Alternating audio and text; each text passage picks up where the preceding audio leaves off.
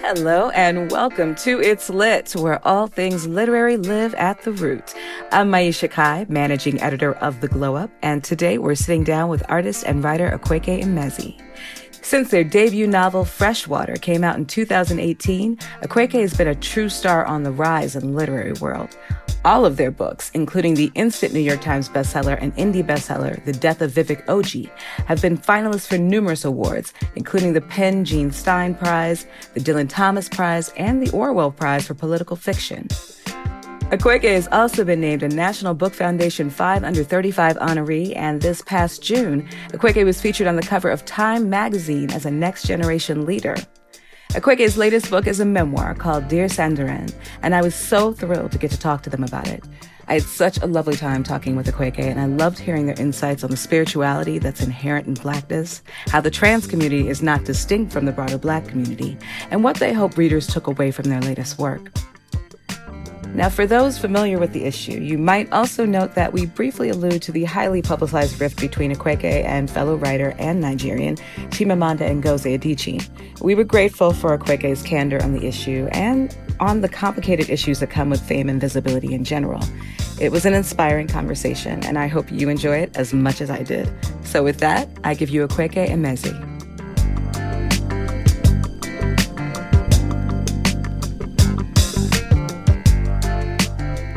Akwaeke, welcome to It's Lit. Thank you so much for having me. I'm glad we're finally getting a chance to chat. You know, our, our listeners can't see this magical wall behind you. Um, and we're gonna we're gonna double back to it, but you're sitting in front of this incredible I don't know if it's a cabinet or a red door or what's happening, and it just it's it's perfect when I think about you and your work. It, it makes sense to me. But uh, before we begin, we do have a little ritual here at It's Lit because this is a podcast about Black writers, Black books, Black thought. Uh, we like to ask each of our guests to tell us one book or several that really, really inspired you, changed you, you know, transformed the way you thought about uh, writing or thought. What was that book or books for you? That's a really difficult question to answer. I've been reading since I was five and like writing books in response to reading books. Um, so I'm just going to go with what I've been reading most recently, which are romance novels. Actually. I've been working through Talia Hibbert's romance novels and I think people underestimate the genre quite a bit. I think that in a world that is as violent towards black people as it is that wants us to not exist. Reading books in which our love is centered, in which you know that at the end of the book, it will be happy. Like it'll literally be a happy ending. It gives you a soft place to land. And I think that we're deserving of soft places to land. I think that we're deserving of art that isn't centered around our pain or our trauma or our death. And I think that in reading these books that center black femmes, you see what it's like to be loved and it opens up possibility in the readers' lives to be like, Oh, this is what it can look like. You know, even though it's, it's in a story, but there's so much about stories that, that are true and we can use that truth in, in our own lives. So I'm learning a lot about the possibilities of love just from reading romance novels. Um, okay, so first of all, I love that that answer. And and soft place to land or soft place to fall is one of my favorite phrases that I use often. So that that resonates with me personally. Uh, you know, we had another incredible writer and well-known one, Stacey Abrams, on this podcast not too long ago. Uh, who, of course, Stacey is also a romance novel writer, and she also advocated for the romance novel as an underestimated genre. So now you all are inspiring me to get into that, but for now, we're going to get into this, this incredible book, uh, Dear Senthuran. Um, I hope I'm saying it right, Dear Senthuran. Yes. I, you, you provided a, a tutorial online. Yeah, I looked it up. and, uh, and I was really grateful for it.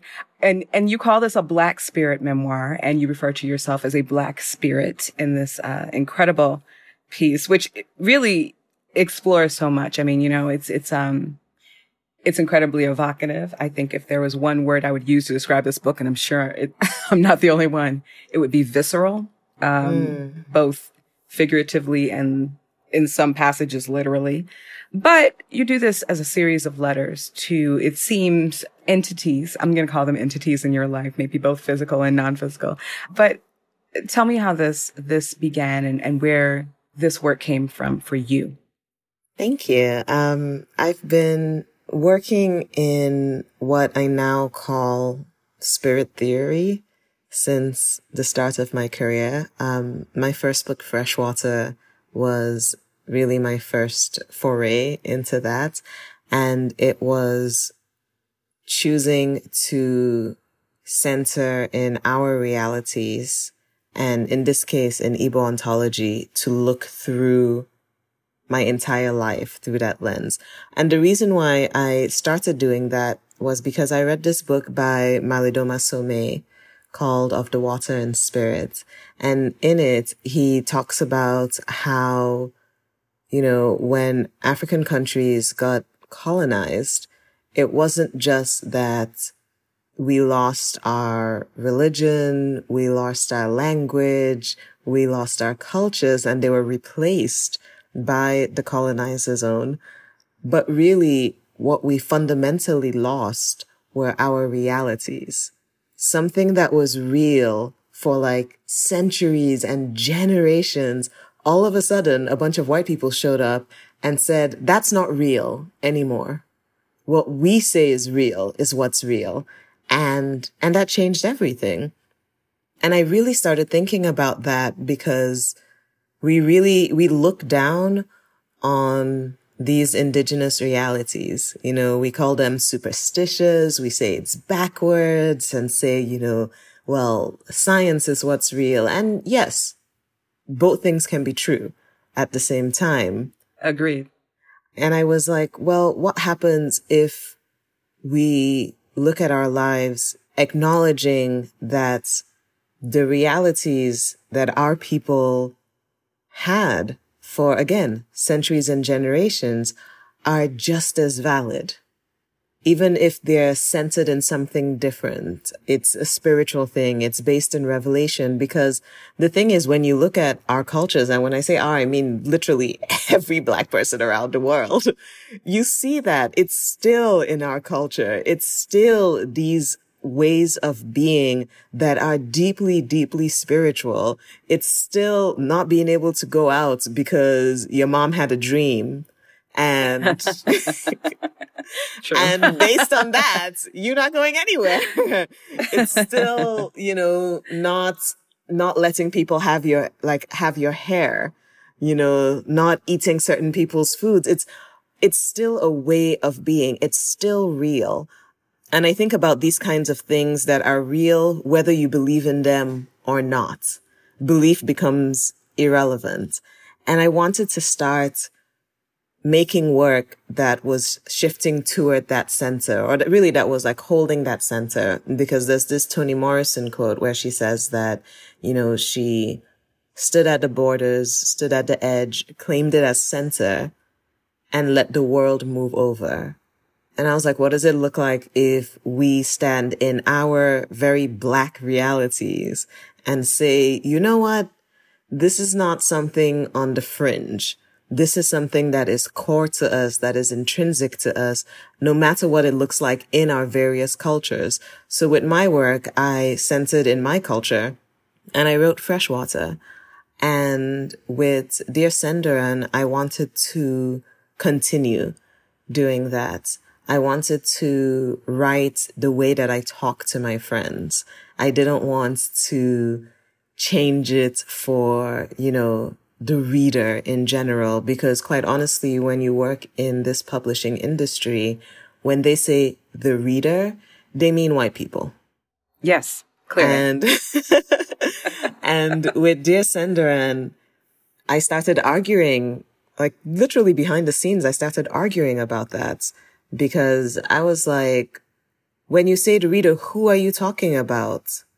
My reader is a black person who, whether you identify as quote unquote spiritual or not, by default, we all are.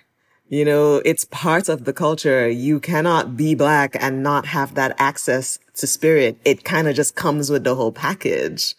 I agree with that. Yeah, I agree with that. Uh, and in fact, you know, so my mother, you, you, you were referring to, you know, this, your mother having a dream. I don't know if my mother's actually ever done that, but my mother is deeply invested in like metaphysical studies and always has been my entire life. And when I was reading Dear Sandra, I, I found myself thinking about a lot of those metaphysical texts that I had been exposed to maybe like in the late 90s or the early aughts, because I felt that you weren't just, you know, you make this very strong declaration early on in the work, maybe in, in, in the opening pages, where you, you declare that you are a spirit, you are an Ogbanje, which is, um, Igbo mythology, correct?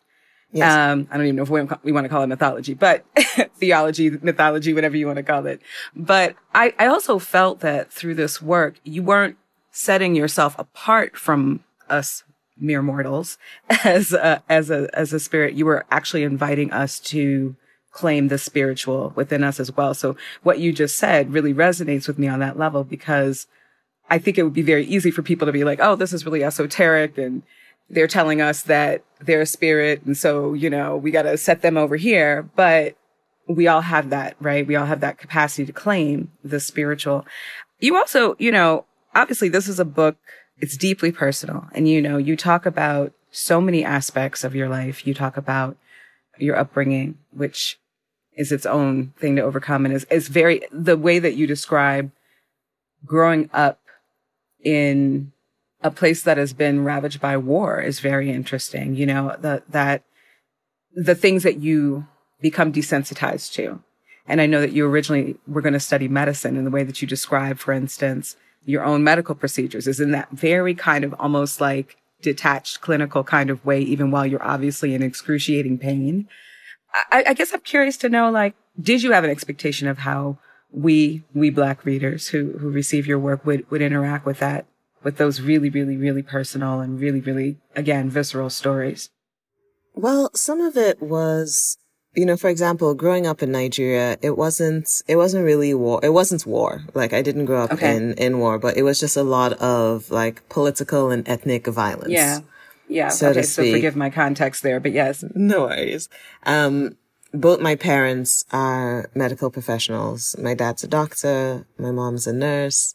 So I definitely grew up in a household where there was this engagement with flesh that was medical and and we really were in a very medical community. Like my best friend's dad was a doctor. My dad's best friend was also a doctor. We were around hospitals a lot. There was a lot of that clinical aspect to things. As far as the kind of the violence growing up and the way that we interact with death, I suppose, I think that's something that black people over the world can relate to. You know, like I talk to my friends who their families have been in Brooklyn for generations. And, you know, and I'm like, oh, you know, I can talk about riots back home and people being burned alive and they can talk talk about like how many people were constantly being lost to gun violence like we know what it's like to walk with death and the more that we walk through especially in this country and understand how much of this empire is quite literally fueled by Black Death, I felt like the things I was writing about weren't necessarily going to be shocking because we do have that understanding of our mortality. We do have that understanding that, you know, you can move around this country and you can die just for existing. And that is amplified when you're black and queer, when you're black and trans.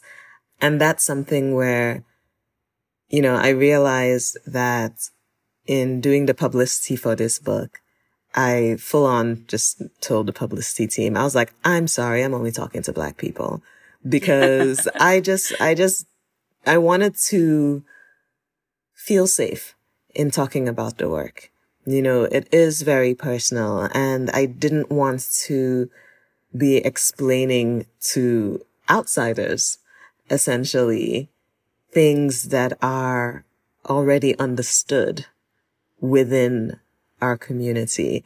And that has been like since freshwater, that has been really one of my like hopes for the work is that even though it's centered in like Igbo reality, it's still for and about black people. I'm like, it's just centered there because that's my center.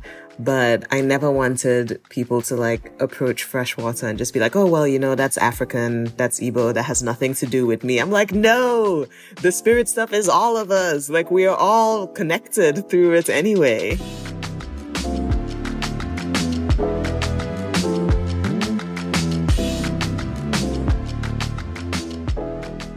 CarMax is putting peace of mind back in car shopping by putting you in the driver's seat to find a ride that's right for you. Because at CarMax, we believe you shouldn't just settle for a car, you should love your car. That's why every car we sell is CarMax certified quality so you can be sure with upfront pricing that's the same for every customer. So don't settle. Find love at first drive and start shopping now at CarMax.com. CarMax, the way car buying should be.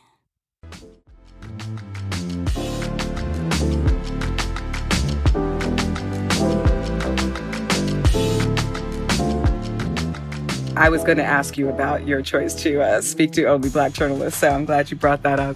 Uh, and thank you, by the way, for that, because I, I do feel that as a Black writer, as a Black journalist, we are often, even when it comes to our own writers, we often put on the back burner, depending on who's representing that writer, that artist, or what their aspirations are. Personally, we are often the last ones to get the call. So I appreciate that you prioritized us here. And, and yes, I agree with you. I do think that we, as black people, we are in, in, a constant state of awareness about our mortality. And that is very familiar to us. But you also bring us on a journey here that I think we need to get more familiar with. And I think you're incredibly transparent in doing so in talking about basically the phases of your own transition and claiming a more genderless identity, you know, whether you present as femme or not, like this, this thing that we as black people continue to struggle with. And I know you've done that privately. I know you've done that publicly as well. And obviously, just like we, you know, we love to throw around this phrase, like blackness is not a monolith. There's no one way to be trans in my, in my understanding, you know, and I think that those of us who want to be, uh, supportive friends, allies, etc., you know, we're on our own kind of transitional journey, obviously not, not on the same level, but just to understanding, is there something here, you know, because I know you've, you've, spoken about this so publicly as well. What would you what would you like people to understand about trans identity, as particularly Black people to understand about trans identity and and kind of getting over there? I won't say our collective fear because I'd like to say we're getting better, but you know, we we we have some we have some things, some blocks there. What would you like people to know? Well, I think it's it's important to note that black people and trans people are not like separate categories. Well, um, right. any more than, you know, black people and women. you know, the thing where they're like, oh, well, you know, which one, which part of your identity is like, they ask black women this all the time. Like, you know, is it that you're a black person or is it that you're a woman? Right, and, right, right. Like I have to choose feminism or choose blackness. And, and yes, I agree with you. And I'm, you know, I hope I didn't phrase that in a way that inferred otherwise. But I entirely agree with you.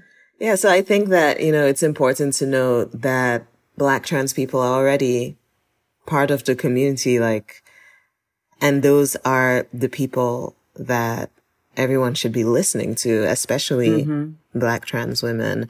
Um, I'm not necessarily the best person to, to speak on it because interestingly, a lot of what my work is doing is holding a spirit for a center.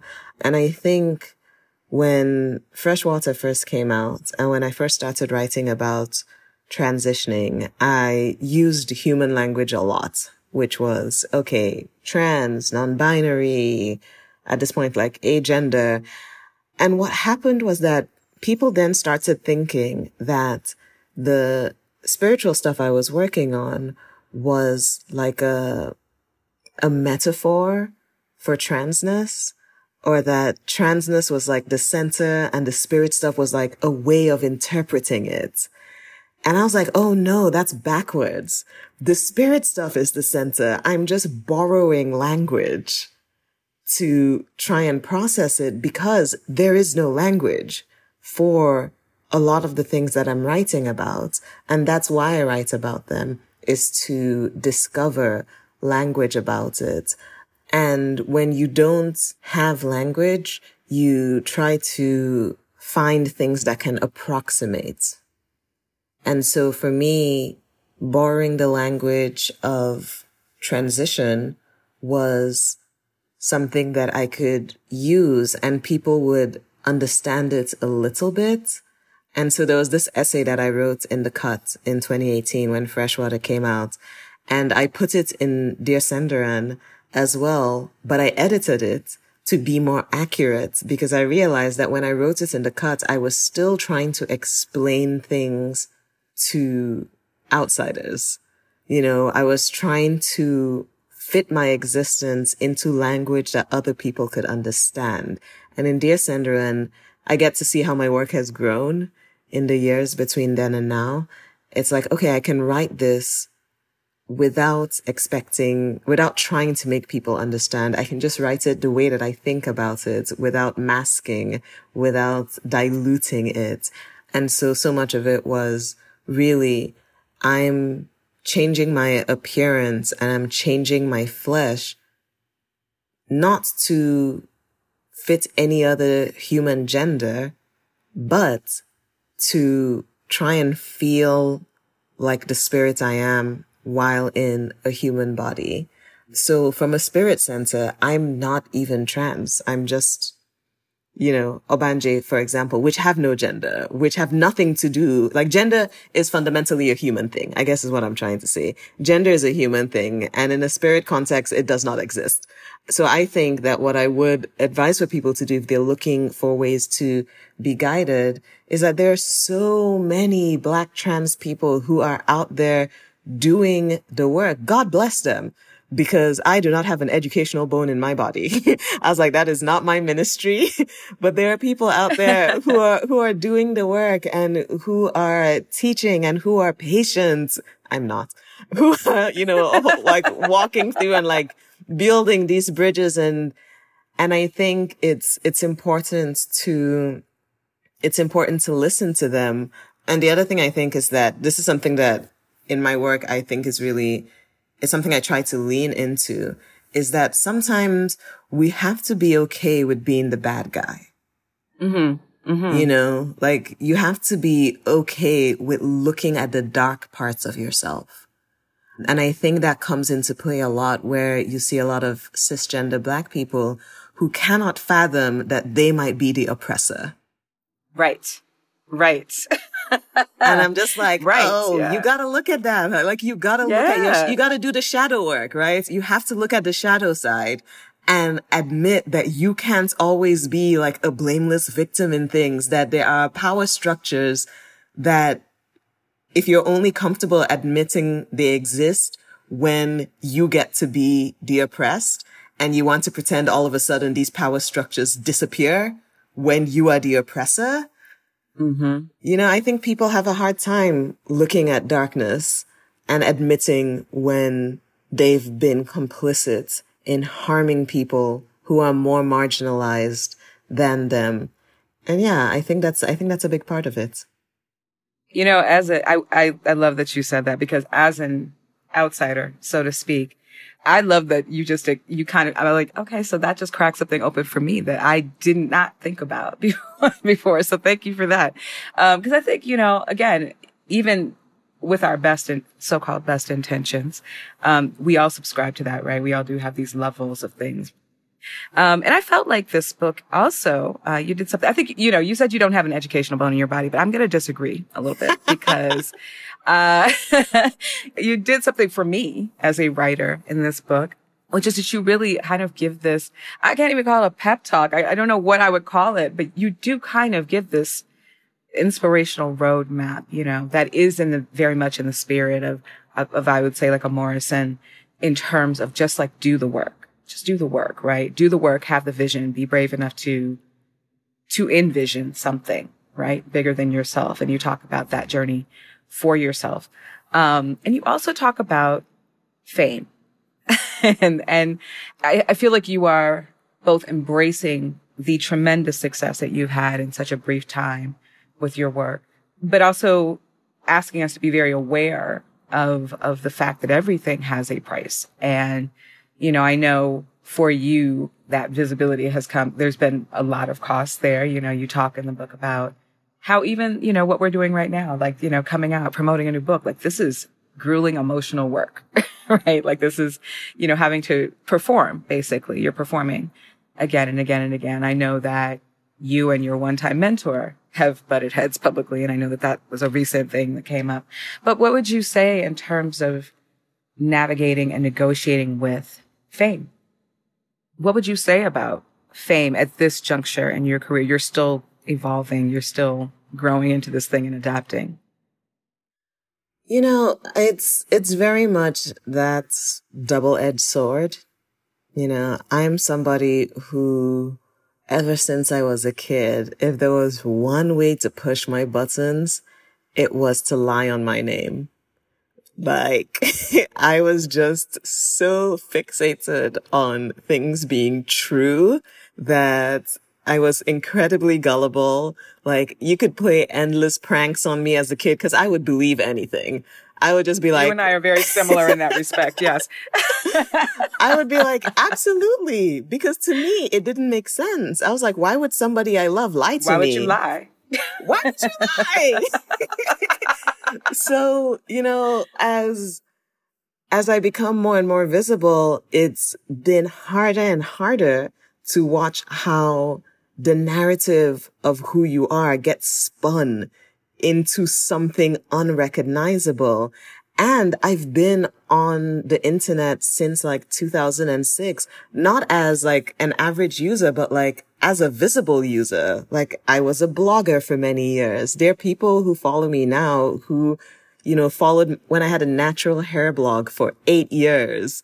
You know, like I've been on the internet for a long time. And I remember when it was a more genuine space, like where I have friends that I just, I met on Tumblr and I met because we followed each other's blogs.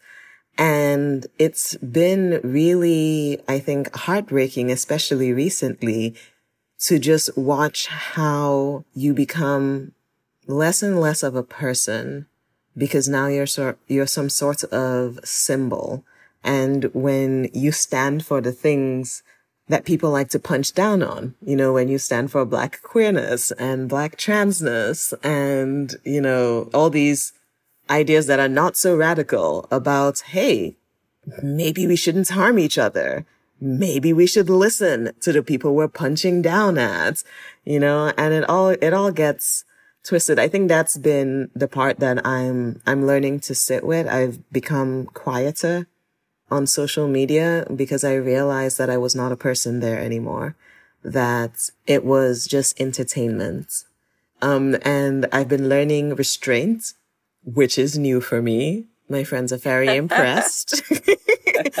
They're very impressed because I used to go on the internet and just cuss people out left and right. Like even the thing of the recent kerfluffle where it's like that person is, for example, not my mentor I'm like, mentor okay. is like a very specific term. I've been to countless writing workshops. I've worked with many teachers who have been way more invested and involved in my career. And it's one thing where I remember being on Twitter, you know, back in the day and you just like clap back and forth with like people who were being homophobic, who were being transphobic. And now I'm just like, oh, these clapbacks are like involving the alt right like Piers Morgan is chiming in on a clapback. Like it's a scale that's completely different. And it's part of the cost, right? Because when you have like the alt right involved, then for myself, I have to start considering things like, am I going to get doxxed? Are people going to start mm. showing up at my home? You know? Right. And, and you're dealing with like these, again, these very real consequences while hundreds, thousands of people on the internet are just laughing. And I find it so incredibly ugly, especially when the motive behind, at least on my end, the motive behind all of it is to, you know, just simply insist that trans women are real women. A very, very simple concept and it spins out into all these things. And that's something I've had to think about with fame, right? Is that as the visibility rises, what are the things I continue to stand for? Because no one really cares when you're like a relatively unknown writer, you know, in 2017 saying the same thing that I'm saying now. I've just been saying the same thing for years, but the, the reactions are different, you know, and I had to choose at some point. I was like, okay, are you going to get compromised? Are you going to reach a level where you're willing to keep quiet because you don't want to stop your bag or because you don't want to deal with the pushback. And it just didn't sit right with my spirits to keep quiet. A lot of people encouraged me to in general. They're like, Oh, don't give stuff your energy. You know, just move on. Like you're already living your best life. But my thing is, I might be living quote unquote my best life, but when you have things that are happening that are affecting people who don't have the resources that I have, who don't have the protection that I have, you know, that whole controversy led to a non-stop storm of transphobia for days and days and days. And yes, I might be protected from that, but there are so many trans people who are not protected from that you know? So it's still something that I'm learning to balance and it's still something that I'm, I'm learning to deal with and learning, okay, when to pull back, when to push forward, when to say the truth. And although I am honestly nervous, because again, this is only three years into my career. Like this hasn't started for real, for real yet. So, but I, I think I see it as like a learning opportunity. It's like you find out who you are under pressure. You find out who and what you stand for, who you advocate for.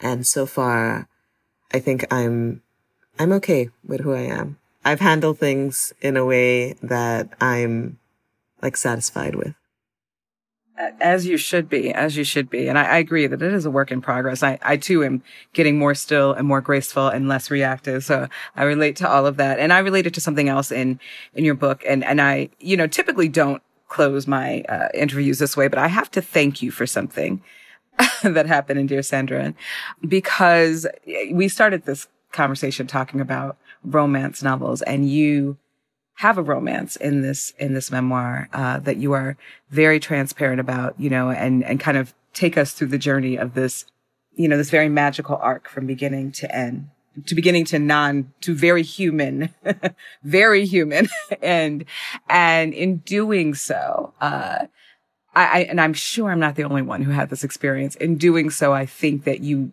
tapped into something very universal about heartbreak and very universal about certain types of betrayal.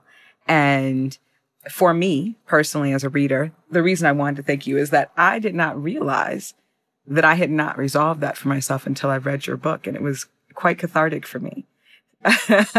and when I, when I read a book and it, you know, our, our producer Michaela knows that I do this. Like, you know, I, I have these like, woo child moments, you know, or I, you know, or, or I cry, right? You know, or like, you know, if you make me cry in the book and I had to take a minute, I had to take a minute and have a good cry during this arc. And I, you know, I, I don't usually talk about things like that on the podcast, but I, it hit me in such a spot.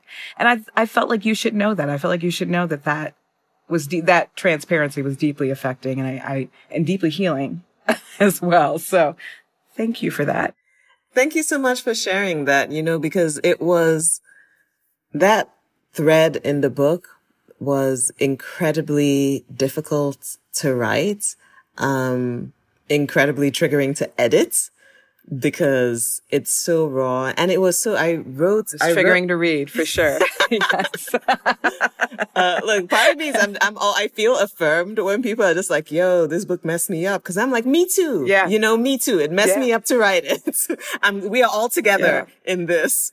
Um but but also just the empathy though the empathy of the pain. I felt like i could i could tell that was incredibly painful to revisit and I, maybe that's why I wanted to tell you that I wanted you to know that you had empathy, that, that that was real for me as well. And I was like, oh wow, you just like strummed my pain and sang my life. Look, I, I think, I think there's something, I think there's something so powerful in leaning into like the madness of a certain grief. You know, yes. I think that often we're expected to play it cool and, and just be like, whatever, you know, like, don't give the other person the satisfaction of knowing how deeply they affected you. And I was just like, I do not have time for that. Like, I've always been like a really sensitive bunny. Like my parents said it ever since I was a kid. They're just like, you are so sensitive. Like they're like, don't tease them. Don't like, you know how they are. They're sensitive. And it was, it was like such a bad thing. Like people were so derogatory about it. Yes. Um, yes. And the, again, the empathy. Yes. yes. And the older, the older I got, you know, I, I realized how impressive it was to be that sensitive, to feel everything that much and still to get up every time that someone has tried to crush you for it. And also, you know what? I've read, I'm really interested in people's like biographies or like memoirs. So like Maya Angelou's seven memoirs. Um, right. Grace Jones memoir, the Alexander McQueen documentary that I write about in the so memoir. So brilliant. So good. Yes. I'm about to watch that, um, the Mary J. Blige documentary that's on Prime right now because. Is it weird that I'm scared to watch it? I'm a little scared it's not weird at all. I've been putting it off because I know it's go- it's going to do some things to my chest, and I'm not I'm not it's quite gonna, It's going to be like your book. It's going to trigger me, and I'm like, okay. but the thing I also learned from reading these people's stories was one that some of it was some of it was a map to hey, this is how you deal with the high visibility, with the fame, with all of this. And, but the most important thing I think I learned was that in the course of time, it does not matter. You know, in like 30 years, you look back and you'll just be, you know, an elder, just being like, oh yeah, you know, I hooked up with so and so, this other like famous artist, and they just be writing all that stuff. You know, Eartha Kitt is there talking about having threesomes with all these famous actors, and you, and it puts everything in, in perspective. And it also is a record of the fact that we lived in this time, you know, and that's something that I wanted to put into the book and be honest about is that yes, I was involved with this other artist who completely devastated me and I wrote half a book about it. And, and so what? It's an amazing book. Um, and that is what, that is what life is, is complete with that heartbreak and the grief and the art that comes out from the grief and using the art to transmute that pain into something that can be of service to other people. You know, when you said earlier in the conversation that people can think that, oh, being a spirit means that you're placing yourself above, you know, mere mortals. I appreciated that so much because one of the things I've been explaining in the course of talking about Dear Senthuran is that in Igbo reality, I talk about being a deity in the book because of being like the child of a deity, which is something I've covered in my work. But in Igbo reality, a deity is an entity that exists to serve the community. If the community finds that the deity is no longer serving them, they break up with it they like destroy the shrine. And, and it's this idea of a lateral relationship between, you know, spirits in human form and spirits in deity form. And it's not, it's not a hierarchy. It's like we're all existing in these embodiments together. and we may be having different experiences, but it doesn't mean that one experience is better than the other or that one experience is more enlightened than the other. For me, the work is very much in service to a community. The things that I can do, the things that are world bending, the offerings that I can put into the work and be like, Hey, this is how I made my world happen. I don't know if this spell will work for you, but I will give it to you because I want it to work for you. I want all of us to be able to shape worlds in which we're making our art freely, in which we're safe and loved. And we have, you know, like you said, a soft place to fall into. And that is, that is the goal of things. And that is the thing that makes it, that makes it worth the costs of creating work like this. And I also want to say thank you for just this conversation because in the course of publicity for this book, I realized that talking to only black journalists changed the whole experience for me. It is not draining. It stopped being so grueling. I was like, Oh, hold on a second. I can have like this replenishing experience rolling out a book if I just hold the center in a black center. And I'm just like, I just want to stay in our world. I'm not interested in translating or outreach. I just want to stay among us because we are more than enough. And conversations like these, like this are, you know, they reinforce that for me. And I'm very grateful for that. Oh, I'm so grateful too. Akwaeke, thank you so much for appearing on It's Lit and uh, and and for enlightening me personally. Um, I, I'm again, such a fan of your work and even more of a fan now after this conversation. So thank you so much for sharing yourself with us. Thank you for having me.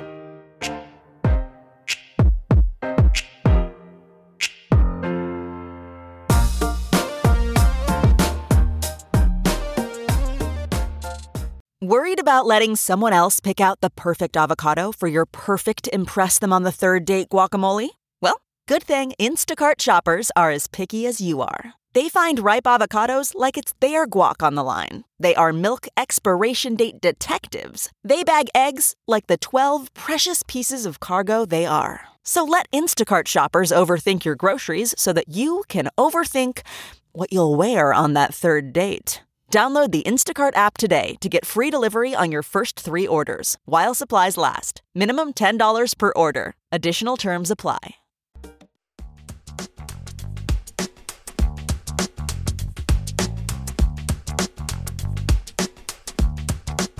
The Root Presents It's Lit is produced by myself, Maiysha Kai, and Michaela Heck. Our sound engineer is Ryan Allen. Our theme song was penned by yours truly and producer Scott Jacoby. If you like the show and want to help us out, please give us a rating on Apple Podcasts. It really, really helps us out, and we appreciate your feedback so much. If you have any thoughts or feedback, you can find me on Twitter at Maiysha, that's M A I Y S H A, and at Maiysha Kai on Instagram. And before we go, we always like to talk a little bit about what we're currently reading. I have been digging into Seven Days in June. Now, yes, I know, I know, I know it's July, but this book by Tia Williams, you know, I think it's it's right on time. You know, Akwaeke was talking about how they love romance novels, and this is a romance, and it's black love, it's black joy, it's really working through what black romance looks like for us. And I'm I'm so glad that Tia wrote it. Um, I happen to uh, know Tia adjacently, so I'm, I'm, really proud that she's back with this effort, and I'm hoping to speak to her soon on the show. But until we do, that's it for this week. Thanks so much for listening, and we'll see you next week. Until then, keep it lit.